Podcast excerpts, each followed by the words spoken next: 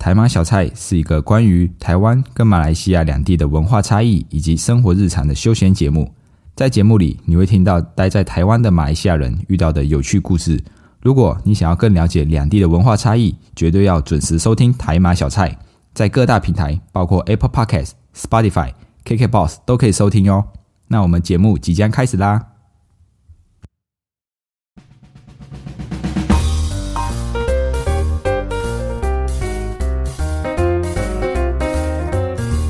阿伯卡巴，欢迎回到台马小菜，我是 Dion，一位漂洋过海来到台湾的马来西亚人。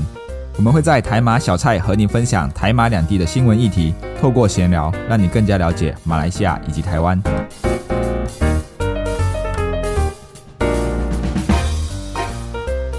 今天要来聊一聊比较硬核的内容，也是我到了最近这一年才开始关注的议题——政治。说到政治哦，大家可能会想到政治是一个很敏感、很多黑暗面的话题，勾心斗角，就像宫廷剧里面的一样。尤其是各国的政治都会有贪污腐败，还有很夸张的一面。不管是在马来西亚还是台湾都一样。每次哦，台湾的朋友问我马来西亚政治如何如何的时候，我都会拿前两届大选所发生的事情来说。当时候的首相纳吉，他所代表的国政阵营，在一片争议下。既然还能以一百三十三席多数票赢得执政，不过在开票的期间就发生了很多很离奇的事情，比如有些很多这些投票所都突然的停电，那然后就多了几箱选票，然后国政就莫名其妙的反超了。另外呢，还有一些民众就发现自己哦已经被投票了，就是有人利用假身份进行投票，哇，第一次看到玩臭玩到这么光明正大的，所以。不管是哪一个国家，其实在政治上面都会有很多的手段可以操作。那马来西亚呢，在第十四届，也就是上一届的首相大选，实现了政党轮替。但是呢，即使哦实现了六十一年以来的第一次政党轮替，马来西亚还是一直处于政治动荡，至今已经换了三位首相了。很快的时间来到了二零二二年，马来西亚也即将迎来第十五届首相大选。那除了马来西亚以外，其实蛮多国家都在陆陆续续进行选举，像美国也在正正在进行其中选举。那台湾呢，也有九合一的选举。但是呢，马来西亚跟台湾的政治体系啊，就有一点点的不一样哦，主要是内阁制或者是总统制啊。首先跟大家介绍一下马来西亚政治体体系。马来西亚曾经是英国的殖民地，所以也继承了跟英国一样的君主立宪制，也就是行政大权的首相之上呢，还有一个君主。也叫做最高元首。那最高元首啊，听起来虽然很屌、很厉害，但是其实啊，实际的权力并没有很大。他只是一个国家象征性的领袖啊，在行政运作上还是必须听首相、部长，还有一些内阁成员的建议。那关于这个最高元首的相关资讯，我们在 EP 第五十七集马来西亚国庆日也有提到啊，建议可以回去听一听。那马来西亚呢，也沿袭了英国的西敏议会制，就是司法独立。但是行政跟立法是合一的。那在台湾呢，行政、司法、立法是三权分立的啊，是完全分开的。这一点点就有点不一样。那其中呢，在马来西亚，立法权的最高立法机构就是国会。那国会呢，就是由最高元首、上议院跟下议院组成的，和台湾的立法院运作有点类似的，就是任何的法案都必须要通过国会才能够算数。比如现在台湾正在修宪的十八岁公民这个公投的权利，也是要透过立法院全体的立法委员四分之一的提议，全体立法委员的四分之三出席，出席的立法委员四分之三决议，那通过的话就可以公告，公告半年后就进行公民投票啊，然后达到一定的资格才能够进行修修宪。那再回到大马的国会哦，先来简单解释一下国会里面的上议院跟下议院到底是在干嘛的。一般来说，上议院就是负责审查下议院通过的法案，任何的法案都需要先经过下议院的三读通过，然后再提交到上议院。但是呢，上议院不能否决啊，他没有，他不具有否决权，他不能 say no，他只能提议啊，你要去修改，要去怎么样去改，或者是拖延延长该法案最长一年的时间。那假如这个法案被驳回，那一年之后下议院再一次通过的话，就可以直接提交给最高元首同意，然后就可以通过了。哦，除此之外，上议院也有权利立法跟修法，只是呢，它不能涉及金融跟财政相关的法案。啊。那目前呢，这个在马来西亚的上议院是由七十位议员组成的，那其中二十六位是透过州议会选举选出来的。因为大马有十三个州，那每一个州个别就会选出两个州议员，总共二十六位。那剩下的四十四位呢，就是由首相推荐之后，交由最高元首去委任。那下议院呢，主要它就是负责立法、修法跟废法啊，其实跟上议院差不多，只是呢，下议院也负责监督跟执执行政府啊，它也可以透过不信任票去罢免这这个首相。那英国呢，就有出现过类似弹劾这个首相的事件哦，比如像这个英国的之前的这个首相强森。他就在今年的六月六号啊，因为英国保守党就发起了对首相强森这个领袖地位的不信任投票啊。经过了整个事件啊，强森还是获得了两百一十一位议员的支持，然后只有一百四十八票反对，成功的保住了首相的这个位置哦。但是呢，这个反对的比率高达百分之四十一，超乎了外界的预期哦。所以从实质上面的权利来看哦，其实下议院的权力大于上议院，因为它除了可以立法、修法跟废法之外，它还可以监督跟执行政府，甚至可以罢免首相。那在下议院呢，总共有两百二十二名议员，也就是大家熟悉的国会议员。只要呢某一个政党在大选中获得超过半数的国会议席，也就是一百一十二起席次，就可以赢得行政大权，就可以组成中央政府，掌权的领袖就是首相。这就是马来西亚采取的简单多数制啊，总共两百二十二个席次，只要超过一百一十二个，就可以赢得这个行政大权。那相较于台湾呢，由单一政党执政，比如像国民党啊、民进党等等。大马政府呢是由一个阵线执政啊，阵线里面就包含三个以上的政党，有点像是联盟的概念啊。因为本来想要用这个联盟的词来解释，但是因为其中一个联盟的名称就叫做国民联盟啊，所以我怕大家搞混，决定用阵线。所以呢，一个阵线里面可能会有很多个党派，那他们就组成一个阵线，然后去选举这样子。有别于台湾，大多数是用这个意识形态或者是政党理念来选择党派。马来西亚呢，在在马来西亚有一些政党是以种族来做区分的，比如说以马来人为主的乌统，华人为主的马华工会行动党，或者是以印度人为主的印度国大党，都是以争取种族族群的权益为主而组成的政党。所以基本上来说，没有任何一个党派可以取得超过一百一十二个席次成为多数党。所以在选举在选举之前。每个政党都会相互组成一个阵线，比如上一届的大选，主要就是有两个阵线，就是国政以及希望联盟。那这两个阵线里面都有各自代表马来人、华人、印度人，还有少数民族的政党啊，他们就是组合成一个阵线，然后就开始去进行选举。这个也是大马多元种族的一个特色之一，但同时也是社会民主进步的一个主力，因为每个政党可能会哦啊，可能会哦，我说可能而已哦。会为了获得选票而操弄种族议题，比如说捍卫马来人权益的政党乌统，他就曾经提醒他们的选民，如果把票投给反对党，那现在享有的特权就会消失。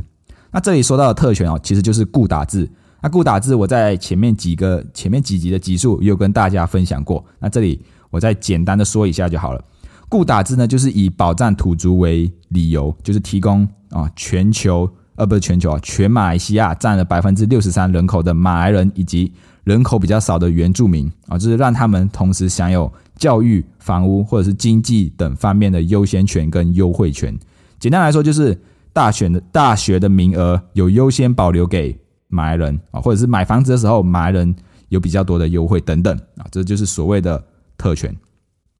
所以基本上啊，大马选民在投票的时候会拿到两张选票。一张就是投给国会议员，也就是刚才我提到的两百二十二个席次的下议院。那另外一张就是投给州议员，就是上议院。那大马呢，因为有十三个州加三个联邦直辖区，那联邦直辖区是没有州立法机关，所以吉隆坡啊、布城这一些的选民，他只有一张选票，就是来投给国会议员的。那在进行这个首相选举的时候，在下议院只要取得多数的席位，就是超过一百一十二席。的阵线就可以取得执政的权利，并推选首相的人选。那首相呢就可以按照自自己的意愿去委任内阁成员，那就是开始招募自己的内阁成员。那通常这些成员都是来自下议院，那并交由这个最高元首任命之后，然后就可以组成马来西亚的行政机构，象征着行政权。那其他没有被选入内阁的国会议员呢，则象征着立法权，就是负责监督跟制这个制衡行政权的。那这样的运作机制，就是我刚才前面提到的行政立法合一的西敏议会制。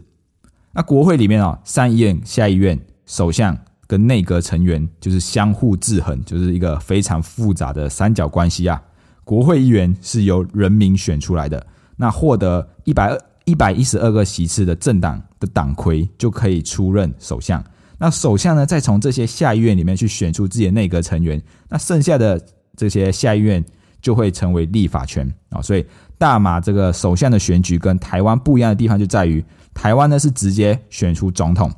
选民直接投票投给这个总统候选人以及这个立法委员，然后再由立法委员去监督总统任命的行政院长。啊，大马呢，在马来西亚就是选择政党，那获得比较多数的政党就可以担任首相。但是啊，也有例外的时候，不用选举也可以实现政党轮替。就在上一届的大选，第十四届马来西亚大选中，马来西亚迎来了第一次的政党轮替。执政长达六十一年的国政在大选中丢失了政权，他们只拿到了七十九个席次。而由马哈迪带领的希望联盟则获得了一百一十三个席次，获得了行政权，实现了第一次的政党轮替。这个看似完美的结局，结果就在希望联盟执政不到两年就破灭了，党派之间就闹出了内讧。事情啊是发生在二零一六年的时候，马哈迪跟国政啊，原本马哈迪是在国政里面，他就他们就闹出了这个理念不合，所以马哈迪就退出了国政，自己出来成立了新的党派。这时候，希望联盟就想要把过去的这个死对头马哈迪啊拉拢进来希望联盟里面，因为敌人的敌人就是朋友啊，希望可以借助马哈迪的影响力拉下这个执政长达六十一年的国政，赢得下一届的大选。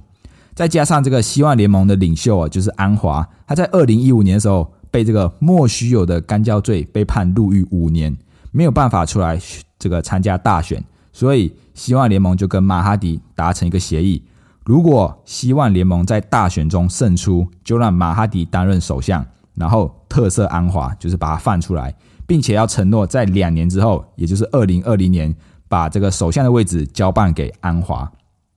那但是呢，就在两年之后，马哈迪并没有如约的交办首相这个位置给安华，反而是突然的就提出了要辞职，辞掉首相一职，然后也退出了希望联盟的这个阵线。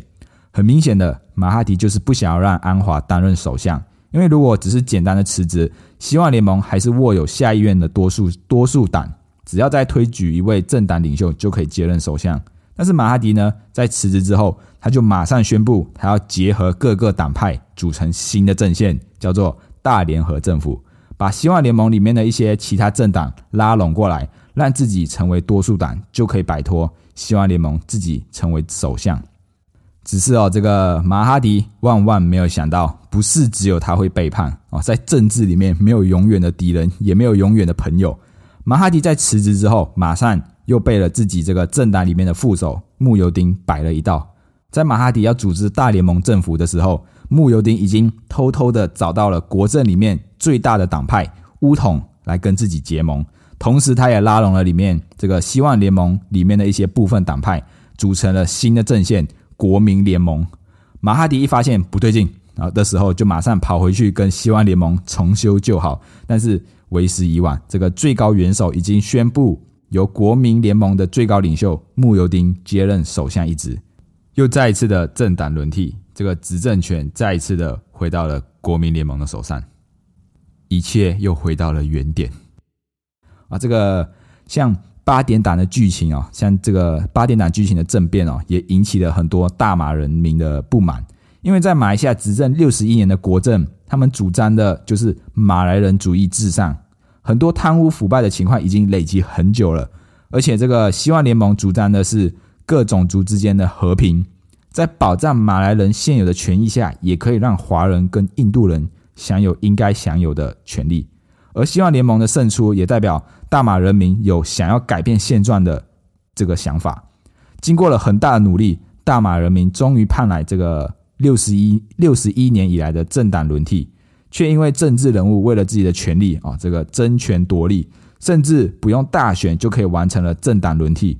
新的执政党跟当年的国政阵容几乎一模一样啊，这个到头来一切的努力都白费了。也让这个大马的人民对政治再一次的失去信心，尤其是华人，期盼了一辈子的种族平等，以为可以在政党轮替之后有所改变，心里的希望啊，又一次被扑灭了。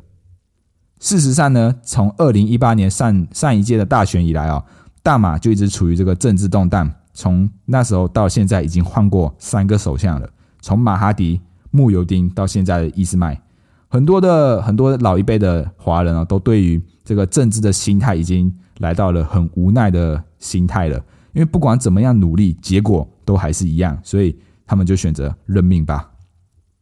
在这样子的氛围下，将会促使更多的年轻人不想要参与政治，不想要去了解政治，因为了解了，我不管再怎么努力，最后的结果还是一样，还是他们拿拿到政权。